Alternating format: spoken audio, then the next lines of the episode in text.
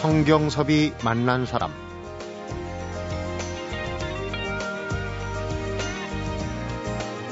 행복해지려면 우리 힘으론 어쩔 수 없는 일들은 고민을 멈춰라. 노예로 태어나서 주인의 학대로 절름발이가 됐던 고대 그리스 철학자 에픽테토스가 한 말이죠. 그런가 하면 철학자 아브라함 카플라는 도저히 해결 방법이 떠오르지 않는다니 기다리며 인내하는 방법밖에 없다. 이렇게 조언합니다. 8월의 마지막 주말인데요. 내 힘으론 도저히 어찌 해볼 도리가 없는 일들 잠시 잊고 시간의 해결을 기다려보는 게 어떨까 싶습니다. 성경섭이 만난 사람 오늘은 김성수 문화평론가하고 장석주 신이 함께하는 문화탐방과 인문학 카페로 만나봅니다.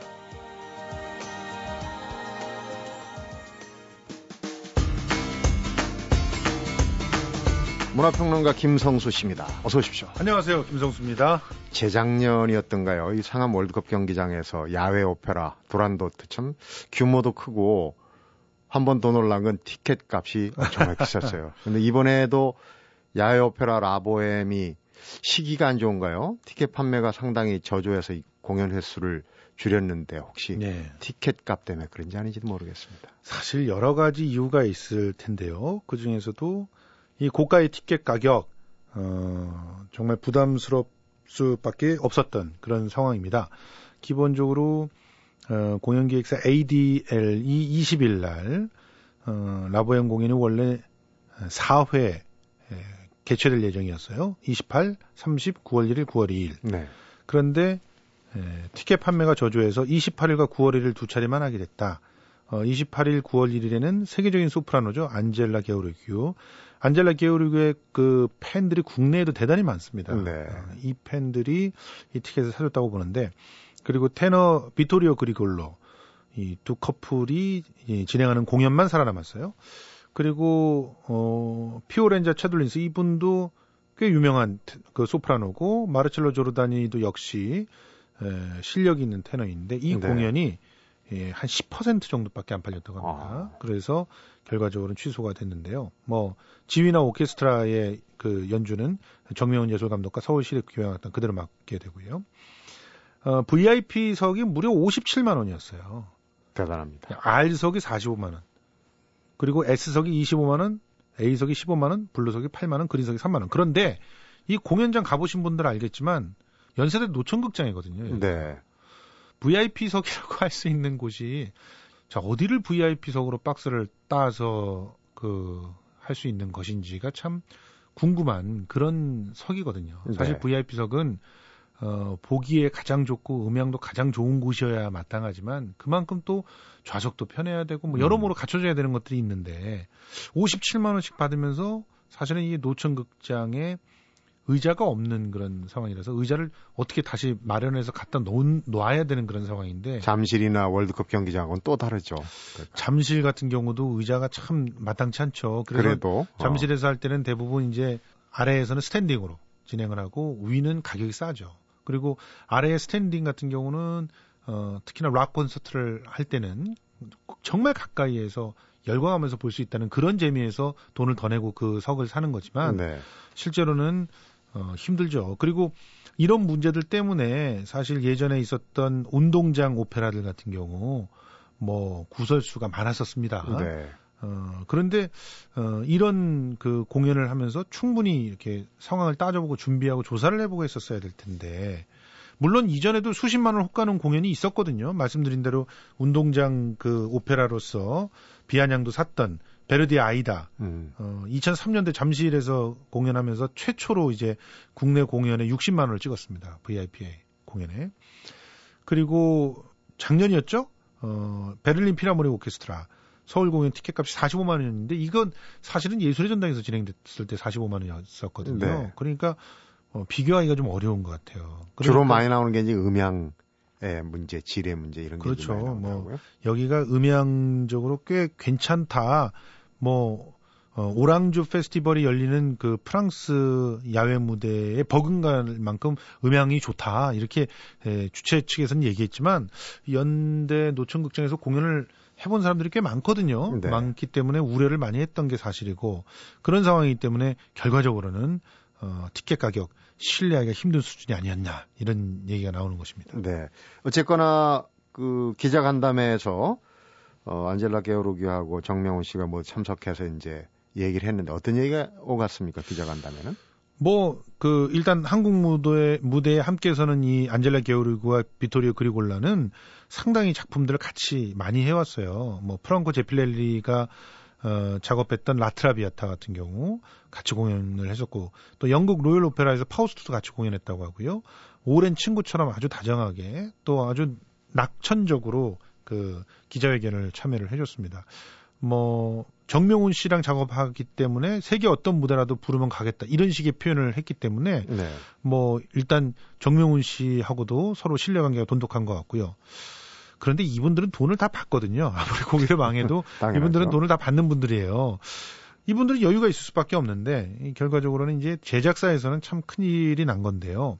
아무튼 어, 공연 자체가 어떨지 앞으로 이제 지켜봐야 될 것 같습니다. 음, 그나마 이제 반으로 줄었는데 예. 네 번에서 두 번.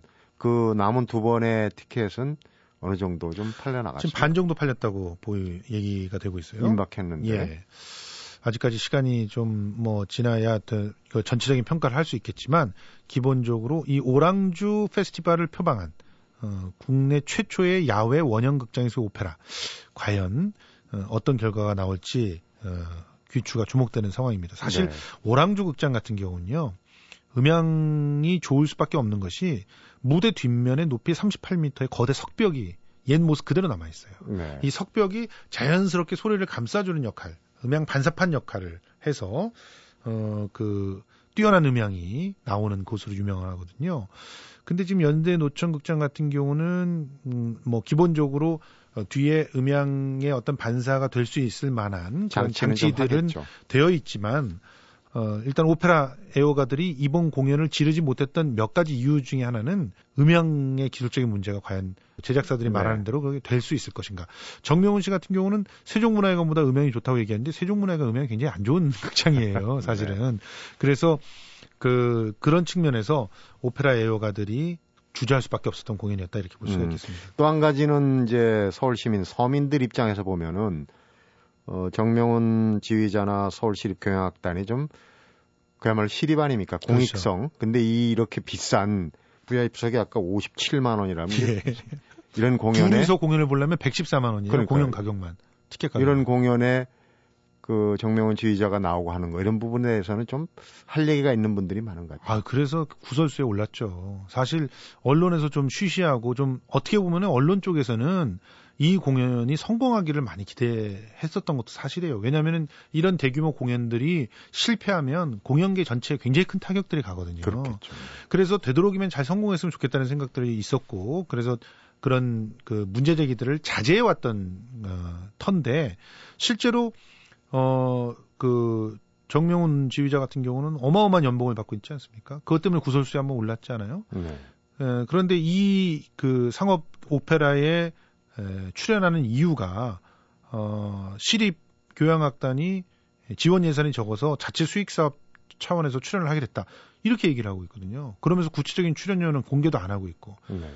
어쨌거나 공연 횟수가 반으로 줄고 뭐 여러 가지 어, 뒷얘기가 나오긴 하지만 기왕 시작한 거니까 어, 성공을 좀 거둬야지. 아까도 뭐 김성수 씨 얘기했듯이 우리 공연계가 이런 큰 게 이제 잘못되면은 또 덜컹거릴 수가 있으니까 네. 네. 성공을 무사히 공연을 치렀으면 하는 생각입니다. 예. 요즘 한일 관계가 악화되고 있어요. 예. 독도 문제인데 사실 그 독도에 대통령이 가서 표지, 표지석을 세우고 상징적으로는 뭐 보도도 되고 그랬는데 거기에 또 뒷얘기가 있습니다. 그 그렇습니다. 표지석을 세우면서 또 무슨 사단이 났군요. 사실 이거는 그 제가 그냥 단지 이 평론가의 입장에서는 객관적으로 볼 수가 있는데 저도 이제 작품을 만들고 쓰고 하는 예술가의 입장에서 보면은 있을 수 없는 일이 일어난 겁니다. 이게 어떤, 어떤 일이냐면 네. 홍모 씨라고 하는 디자이너, 디자이너는 대부분 이제 자기 작품들을 예술 작품으로 생각을 합니다. 그런데 국기 개양대를 독도에 디자인 의뢰를 받아서 그걸 다 디자인을 해가지고 배치를 해서 만든 작가예요. 네. 이 작가가 어 다음 아고라라고 하는 곳에 독도 국기계양대 비석을 제외한 제작품을 철거해 주세요라는 제목의 글을 올린 겁니다. 음. 청원을 올렸는데 쉽게 말해서 울릉근에서 국기 계양들을 만들어 달라고 수주를 했겠죠. 근데 네. 그, 어, 그걸 받은 그 업체에서 디자이너를 찾았을 겁니다. 그래서 이 홍모 씨한테 디자인 의뢰가 된 거고, 이 디자인 의뢰를 받고 나서 바닥을 원형 태극 문양으로 디자인하고, 또 아주 멋있게 이렇게 스테인레스로 그 태극 모양을 이렇게 그 올려놓은 다음에 건공감리를 배치하고 거기에 에, 호랑이 조형물을 넣어서 네. 국기 계양들을 향해서 포효하는 그런 음. 모습으로 국기 계양들을 만들었어요. 완성도를 예. 높였군요. 예, 그랬는데 호랑이를 떼내고 허락도 안 받고 일부 그 태극 문양을 수정하고 네. 그리고 거기다 독도 표적을 딱 세워놓은 겁니다. 이러니까 이 홍모 씨의 입장에서는 자기 작품에다가 무단으로 자기 허락도 받지 않고 그 다른 물건을 갖다 올려놓은 거 아니겠습니까? 이것 자체 때문에 뭐 홍 씨는 이 글에다가 어떻게 썼냐면 난 정말 굴욕적이다. 로댕에 생각하는 사람 팔 하나 자르고 이름까지 적어서 다른 거 꽂아놓은 것과 뭐가 다르냐 이런 음. 얘기를 했다고 하는데요. 어, 가난하고 힘없는 무, 무명 조각가라고 하지만 이런 정도의 몰상식을 군에서 자행했다는 것 자체가 참 안타까운 일이 아닌가 이런 생각이 듭니다. 차라리 이제 전체 자기가 디자인한 조형물을 다 철거를 해달라. 그렇죠. 차라리. 울릉군도 뭐 할 예가 있는 것 같아요. 울릉군은 처음에 해명을 이렇게 했어요. 국기계양대가 자기 작품이라고 주장하는 것 자체가 맞지 않는다. 울릉군은 국기계양대 설치하면서 공사업체 용역 줬고 해당 업체가 홍 씨와 디자인 계약을 맺은 것이다. 이렇게 해명을 했다가 네티즌들한테는 문매를 맞았습니다. 네. 그리고 나서 지금은 쉬- 좋게 해결을 하려고 어, 모색하고 있다 이렇게 밝혔는데 이런 해명이 나온다는 것 자체가 아주 비상식적이고 예술가들의 입장에서는 진짜 가슴에 못을 박는 그런 얘기죠. 네.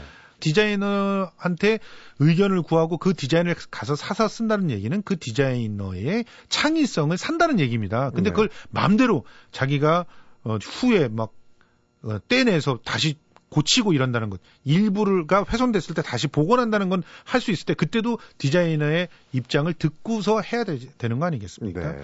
아무튼 이 홍 씨의 게시물 8월 19일자로 발의됐는데 처음에 5천 명 청원에서 출발했는데 쉽게 목표가 달성돼 가지고요.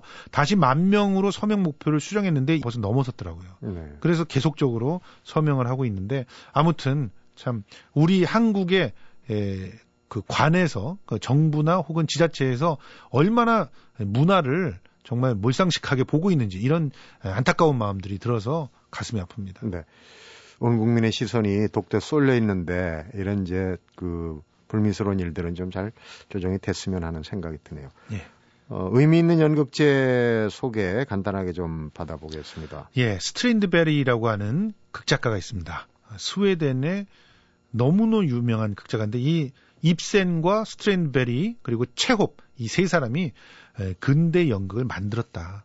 이렇게 얘기되고요. 두 사람은 잘 아는데 예, 그 중에서 모르. 근대 연극 정도가 아니라 현대 연극의 아버지다. 현대 연극에 영감을 준 그런 작가다. 이렇게 얘기되고 있는데 이분이 작품이 너무 상징적이고 초현실적인 데다가 난해한 부분들도 있어가지고 모국에서도 외면을 받은 바가 있었고요. 네. 한국에서도 크게 조명받지 못했었습니다. 감히 이 극작가의 작품을 분석을 해서 작품을 올린다는 것 자체가 두려웠던 것이죠. 네. 그런 연출가들이 많았던 겁니다. 그래서 우리나라에서는 음, 사실 8편 정도밖에 공연이 그동안 안 됐다. 이렇게 얘기가 되고 있는데, 이번에 이 스트린드베리를 에, 기념하는 연극제가 열리면서요.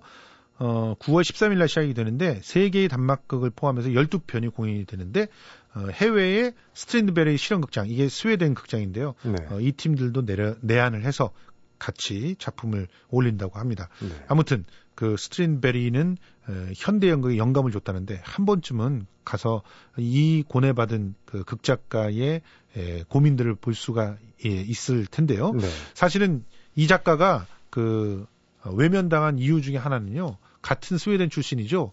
이 노벨이 이 작가를 싫어했다는 얘기가 있습니다. 네. 왜냐하면은 노벨한테 감히 전쟁 상인이다 이런 얘기를 했다고 하네요. 음. 아무튼 어, 그런 뒷얘기가 있는데 스탠드베리의 작품은 정말 참신하고 지금 봐도 전혀 어, 뒤떨어지지 않는 그런 어, 근대적 감각을 갖고 있습니다. 아, 네. 한번 추천해드리고 싶습니다. 입센이나 체홉 우리가 그분들의 연극은 참 잘 아는데 이 스트린베리는 잘 모르는 분들이 많을 거 이런 게 한번 견문을 넓혀보는 것도 어, 의미가 있을 것 같습니다. 오늘 문학의 소식 잘 들었습니다. 고맙습니다.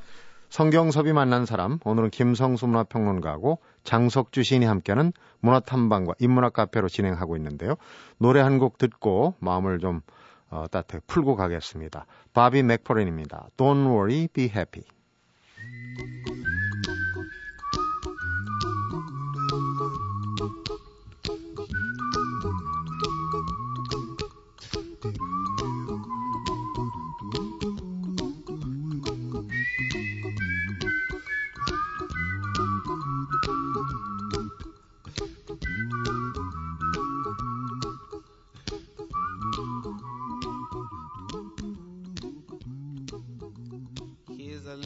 Song I wrote. You might want to sing it. No.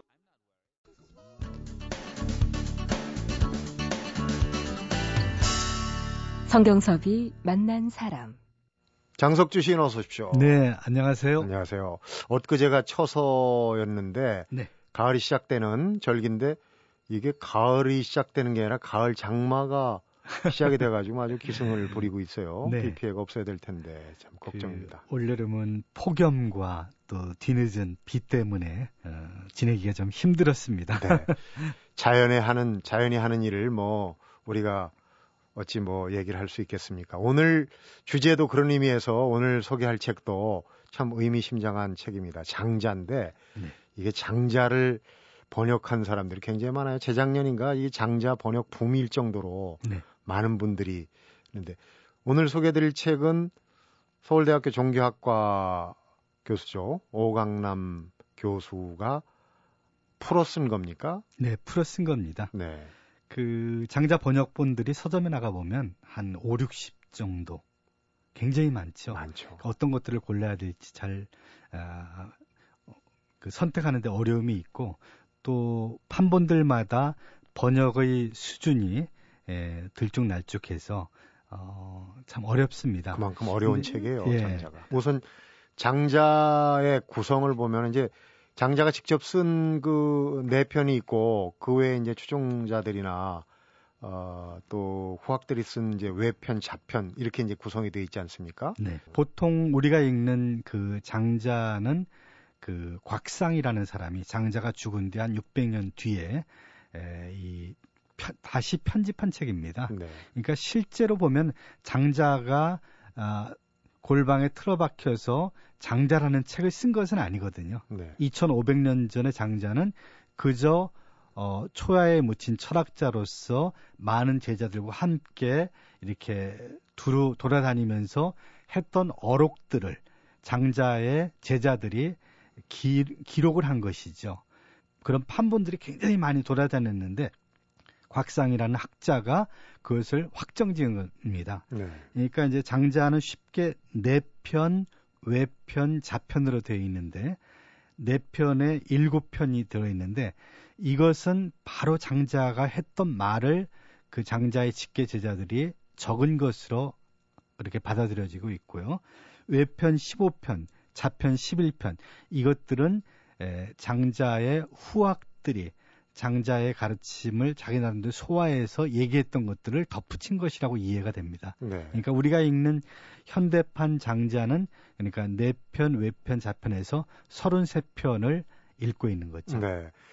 그 장자를 뭐 번역하고 또 해석한 책들이 5, 60편 굉장히 많은 편이라고 하는데 또 어렵기도 하고 우리 오강남 교수가 쓴 이 풀어 쓴 이 장자는 다른 책들에 비해서 어떤 특징이 있습니까?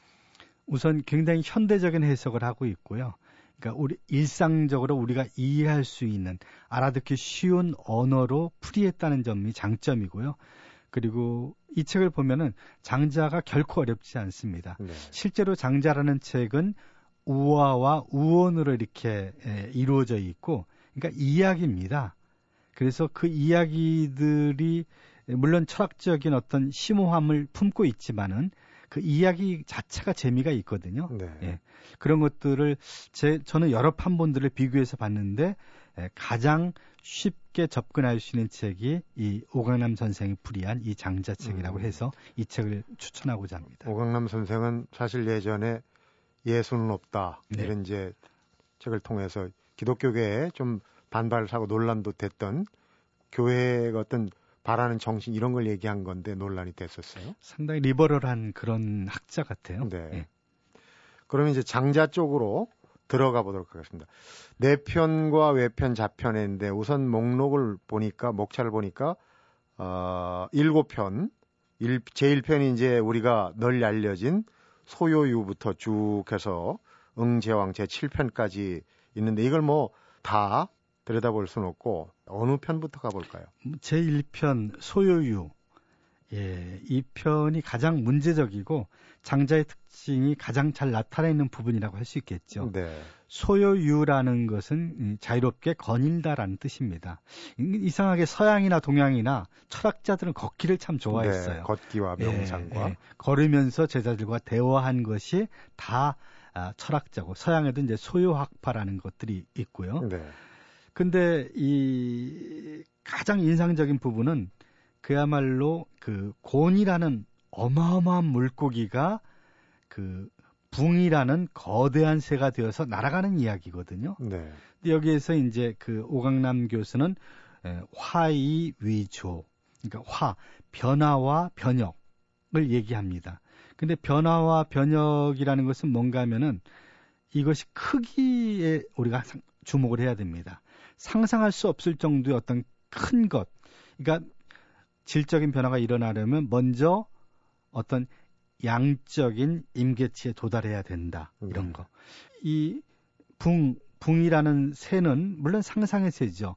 그러니까 얼마나 큰가 하면 날개를 양쪽으로 쭉 펼치면 바다 전체가 가려질 정도로 그림자가 네. 드리워질 정도로 음. 어마어마한 새인데 그 새가 구말리 높은 하늘에 떠서 6개월 동안 한 번도 쉬지 않고 남쪽으로 날아, 날아간다는 얘기거든요.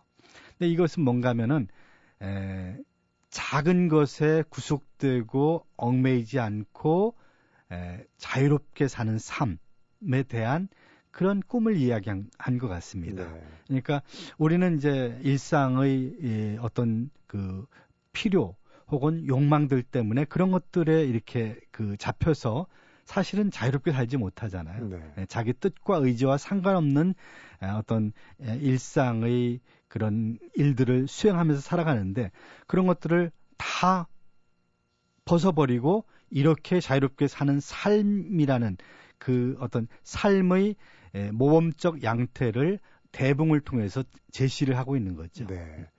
날개가 바다를 덮을 정도인데 6개월 날아갔다. 그건 굉장히 우리가 인간이 상상하기 힘든 한계를 넘어선 그런 크기네요. 네. 근데 이제 바로 그 다음 대목에 매미와 새끼 비둘기가 그것을 보고 그 붕은 뭐하러 저렇게 6개월 동안 높은 하늘 떠서 6개월 동안 쉬지 않고 날아가는가? 우리는 이 나무에서 저 나무로 날아가는데도 힘들어 죽겠는데 뭐 쓸데없는 저런 짓을 하는가? 네. 이렇게 합니다. 여기에서 이제 참새가 어떻게 대붕의 뜻을 알리고라는 말이 나온 것이죠. 네. 그러니까 조금 아는 것으로 많이 아는 것을 헤아릴 수 없고 짧은 삶으로 긴 삶을 헤아릴 수 없다라고 장자는 얘기를 합니다. 네. 그러니까 이제 소인배들이 이렇게 큰 꿈을 갖고 자유롭게 사는 어떤 그 대분과 같은 그런 대인의 뜻을 감히 짐작할 수 없다는 것이겠죠. 네. 다음 편에 보면 이제 제물론인데 여기에 이제 그 유명한 장자의 나비 꿈이 네. 나오네요. 그 장자의 직업을 우리가 조금 주목해 볼 필요가 있는데 칠원이라는 직책이었는데 칠나무를 관리하는 말단 직책이에요. 아. 그래서 이 장자를 보면은 나무에 대한 얘기가 많이 나옵니다. 그리고 나비에 대한 이야기, 곤충에 대한 이야기가 많이 나와요. 실제로 이 나비 얘기는 그 장자 당시에 굉장히 유명 한 이야기입니다. 네. 그래서 장자의 별명이 나비 선생으로 불리기도 했거든요. 어. 그러니까 이제 이게 호전몽이라는 얘기인데, 그러니까 장자가 낮잠을 자다가 나비가 되어서 꽃과 꽃 사이를 헐헐 날아다니는 꿈을 꾸는데 그러다가 잠이 깼거든요. 근데 꿈과 현실 속에서 약간 어리둥절했어요. 이렇게 장자가 나비 꿈을 꾸는 것인지 나비가 장자 꿈을 꾸는 것인지 그런 꿈과 현실의 경계에 대해서 이렇게 얘기하는데 물론 이것에 대한 뭐 여러 가지 해석이 있을 수 있겠습니다만은 저는 이제 이 꿈과 현실을 분별하지 않고 논일다. 그러니까 장자의 다른 부분을 보면은 아, 삶이 죽음이고 죽음이 삶이다. 뭐 이런 약간 이제 그런 네. 어려운 이야기가 나오는데 그런 뜻이 아닌가. 그래서 그런 삶과 죽음, 꿈과 현실 이런 분별을 굳이 하지 않는다면 삶 자체를 굉장히 즐겁게 살 수가 있다. 호전몽에서 얘기하는 것은 그런 게 아닌가 싶습니다. 네. 한편 정도 더 들여다본다면 이제 관심이 가는 게 네 번째 인간세인데 사실 우리가 장자하면은 어 노자와 묶어갖고 노장 사상 이렇게 얘기를 하기도 해요. 장자가 네. 이제 노자의 어, 어떤 사상 일부 이어받으면서 또 다른 양태를 갖고 있다. 그래서 도가의 대표적인 두 어, 스승으로 해서 노장 사상으로 묻기도 하지 않습니까? 근데 그렇죠. 인간세를 바라보는 시각이 사뭇 두 분이 좀 다르기도 한데 여기 장자에 나오는 제 4편의 사람 사는 세상 인간세는 어떻게? 그러니까 그 노자와 장자를 비슷하게 생각하는데 막상 장자와 또 노자의 도덕경을 읽으면 굉장히 다릅니다. 네. 물론 이제 도라는 하나의 공통적인 관심사와 주제가 있고 또 무의자연이라는 것에서 이제 그것이 합일점이 있지만은 이야기하는 방식 노자는 굉장히 압축적이고 또 심오합니다. 그래서 조금 이야기 이야기가 좀 어렵고 네. 어, 장자는 그것을 이야기로 풀어서 좀 쉽고 어 근데 이제 결국 인간의 그 본성에 충실한 삶 꾸밈이 없는 삶에 가까울수록 더 행복하다라는 얘기를 하는 거죠. 네. 그래서 그런 여러 가지 그 예화들을 얘기해 주고 있고 그리고 이제 장자 시대 장자가 살았던 시대가 중국 역사를 보면 춘추 전국 시대거든요. 네. 그러니까 그 전란이 많이 일어나고 사회의 어떤 그런 변화 변혁이 많이 일어나던 시기라 많은 사람들이 자연 수명을 누리지 못하고 이렇게 그 억울한 죽, 죽임을 많이 당했어요.